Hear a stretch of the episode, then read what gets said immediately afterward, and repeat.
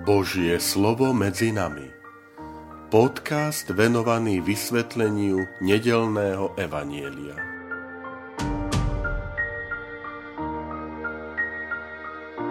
Vitajte, milí priatelia, pri počúvaní tohto môjho podcastu. Volám sa František Trstenský a som spišský diecézny biskup. 7. január Krst Krista Pána.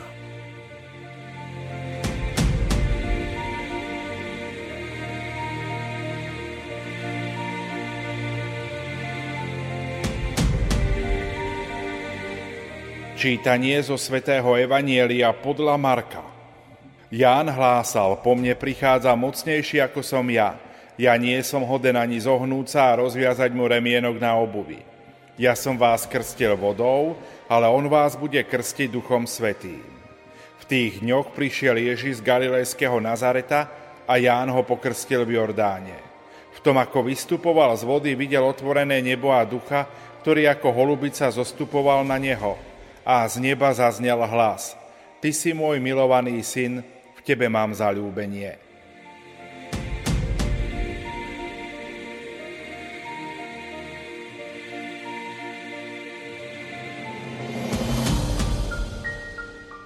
Milí priatelia, drahí bratia a sestry, v túto nedeľu Pánovho krstu sa nám ponúka úryvok z Evanjelia podľa Marka. Možno taký aj prvý podnet dám vám pre prácu so Svätým písmom, že skúste si otvoriť aj Evanjelium podľa Matúša a Lukáša, týchto troch Marek, Matúš, Lukáš, a porovnať, akým spôsobom oni opisujú Ježišov krst. A napokon otvoriť si Evanjelium podľa Jána.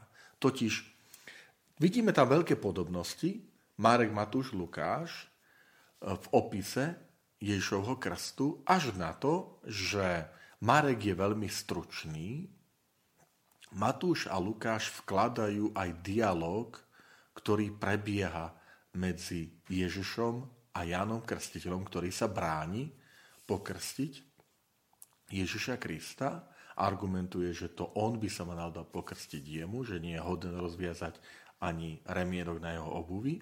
A potom Ján je úplne odlišný v tom smysle, že nie je tam opísaný ten Ježišov krst takto priamo, ako dej, ako udalosť, ale je to Ján Krstiteľ, ktorý vydáva svedectvo o tom, akým spôsobom bol Ježiš pokrstený. Každý má trošku inú skupinu adresátov, ktorým je adresované, venované evanjelium. Matúš pre židokresťanov, a preto Ježiša predstavuje ako naplnenie židovských tých očakávaní, prisľúbení, preto je dôležité pre neho, kde Ježiš povie: nechajú sme robili všetko, čo je spravodlivé, lebo Jozef spravodlivý, Abraham je spravodlivý, usilovať sa o väčšiu spravodlivosť, ako je spravodlivosť zákonníkov a farizejov. To je téma toho hľadania, toho, že ako byť pred Bohom spravodlivý, je témou židovstva a židokresťanstva veľmi milá, obľúbená. Takže to je tak na vysvetlenie. Marek je veľmi stručný aj preto, že podľa tých takých odborných bádaní Markovo evanjelium je najstaršie a slúžilo ako predloha pri písaní Matúšova a Lukášov evanjelia. To znamená, my sa domnievame, že pri tvorbe svetopisci Lukáš a Matúš prevzali alebo poznali evanjelium podľa Marka, jeho opis krstu Ježišovho, ale aj ostatných častí samozrejme, prevzali ho a potom obohatili o ďalšie prvky. Čiže to prvé, čo nám ako si udrie do očí, keď budeme počúvať ten nedeľný úryvok, je, že je mimoriadne krátky. Samotnému Ježišovmu krstu žiaden z evanjelistov nevenuje nejakú osobitnú pozornosť. Trošku to tak odľahčím a poviem, že evanjelisti neopisujú, ako dlho tam bol pod to vodou, alebo či ho raz ponoril, dva razy ponoril, alebo aké bolo ročné obdobie. Rozumiete, tie okolnosti samotného krstu evanjelistov až tak nezaujímajú, ale práve to, čo je dôležité, že na čo kladú pozornosť, je že zdôrazňujú skutočnosti, ktorý ten krst sprevádzali. To je dôležité si všimnúť, že udalosť krstu sa takmer nespomína, lebo tam sa povie, že vtedy Ježiš prišiel za Jánom Krstiteľom z Galilei a dal sa pokrstiť v Jordáne. Bodka. A nevieme nič viacej, že ako sa to dal pokrstiť. Ako som spomínal či to bolo ponorenie, či mu nejako lial vodu na hlavu a tak ďalej. Ale to, čo je dôležité, je, že tie skutočnosti, ktoré ten krst sprevádzajú, tie sú tam zdôraznené.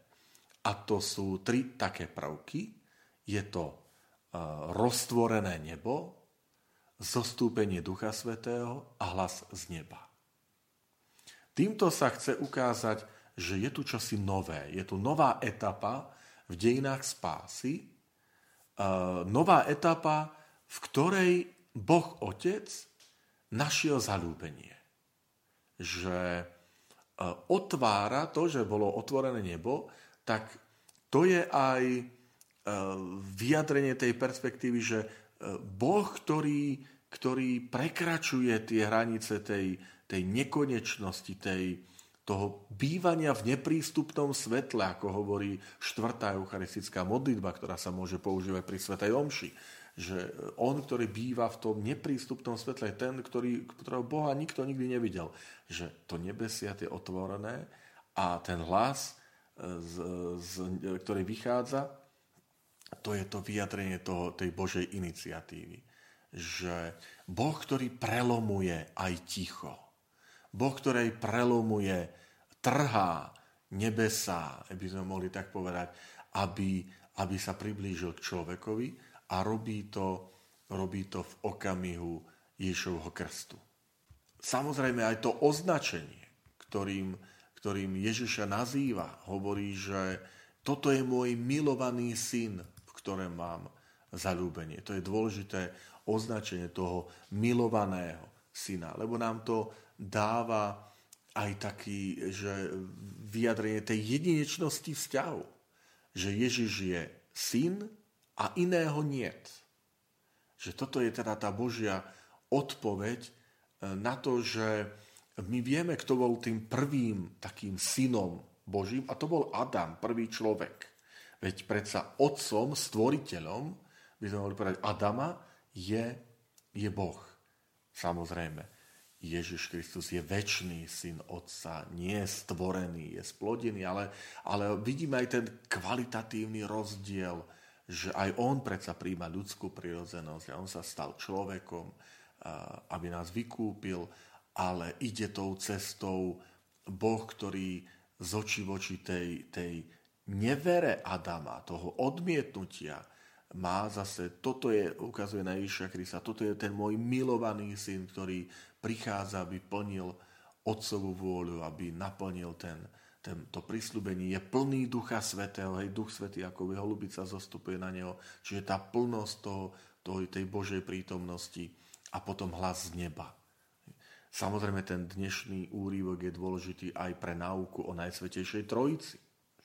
Čiže to, čo je v Starom zákone veľakrát akoby tak trošku zahalené, len takých náznakov vyjadrené, že Boh, ktorý je v troch osobách, tak Nový zákon nám to zjavuje. A pri Ježišovom krste je to veľmi viditeľné, teda je tam pôsobenie Ducha Svätého, je tam prítomnosť Ježiša Krista, Syna Božieho, je tam hlas z neba, ktorý hovorí, hlási sa ku otcovstvu, že toto je môj milovaný syn, ktorom mám zaľúbenie. Takže preto je to aj veľmi silný odkaz na Najsvätejšiu Trojicu. Milí priatelia, v deň Pánovho krstu už to býva také tradičné, nechcem, aby to zostalo nejaké klišé, ale chcem vás povzbudiť, že nech je to pre nás nová príležitosťou obnoviť si naše krstné sľuby, pripomenúť si vlastný krst. Je to dôležitý rozmer, lebo je to tá vstupná brána do života kresťana, toho, že sme sa stali Božími synmi a dcérami, boli sme adoptovaní, boli sme prijatí za Božích synov a dcéry, vďaka Ježišovi Kristovi. Samozrejme, len na vysvetlenie dodám, že Ježiš neprijíma z rúk Jána Krstiteľa nejakú sviatosť krstu, samozrejme.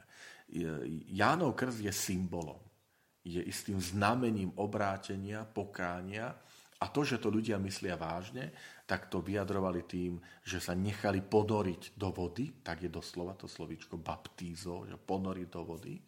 My to prekladám, že pokrste, ale to je ponorenie do vody, že to je to viditeľné prejavenie toho vnútorného rozhodnutia zmeniť svoj život. Toto Ježiš nepotreboval, Ježiš bol bezriešný, ale vyjadruje tým tú solidaritu. Ježiš, ktorý ide do tej istej vody, v ktorej prichádzali ľudia, aby vyznávali svoje hriechy, do tej istej životnej situácie, aby vzal na seba hriechy sveta, ako to povie potom v tom Jánovom evanjeliu samotný Ján Krstiteľ, že hľa baránok Boží, ktorý sníma hriech sveta, to sníma hriech sveta, je tam jednotné číslo, že ten hriech sveta, to je to odmietnutie Boha, to je to uzatvorenie sa, teraz je to Ježiš Kristus, kde sa otvárajú nebesa, kde zostupuje Duch Svätý, kde Otec prichádza a povedal, toto je môj milovaný syn, tak tu máme teda Ježiša, ktorý berie na seba tento hriech, tohto odmietnutia, aby sa stal Božím baránkom, ktorý prináša potom tento dar svojmu nebeskému Otcovi.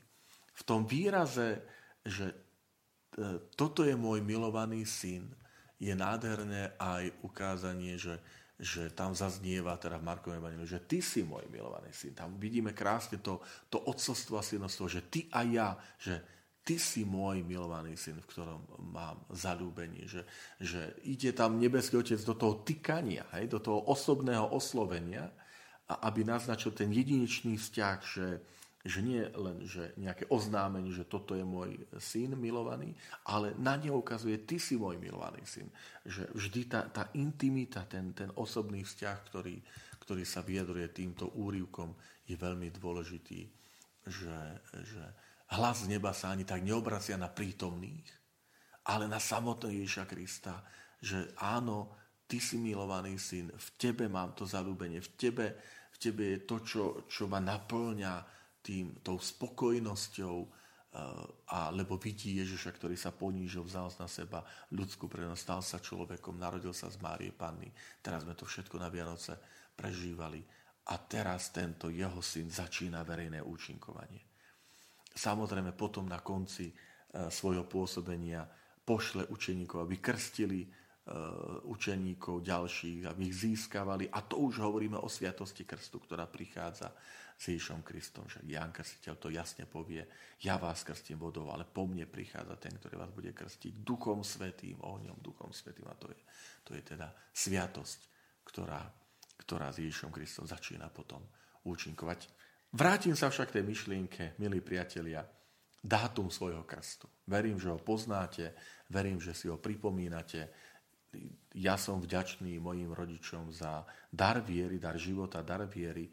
Aj to, že ja som bol pokrstený na sviatok zvestovania Pána, 25.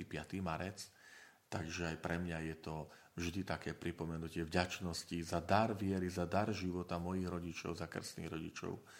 A k tomu aj vás pozbudzujem, že vedieť, pamätať si dátum krstu, a zároveň končí touto nedeľou vianočné obdobie a začíname teda krátke obdobie cez rok do začiatku pôstu, to je Popolcová streda, 14. február, takže máme niekoľko týždňov, ktoré budeme prežívať to také verejné účinkovanie Ježiša Krista, takéto ohlasovanie Božieho kráľovstva, výzvy ľudí k zmene života. Toto si všetko budeme po tieto týždne pripomínať. Takže verím, že ste prežili pokojný, požehnaný vianočný čas, že to bolo pre vás aj povzbudenie vo viere, a prajem vám veľa Božích milostí v tomto novom roku a aj do nasledujúcich dní, ktoré máme pred sebou.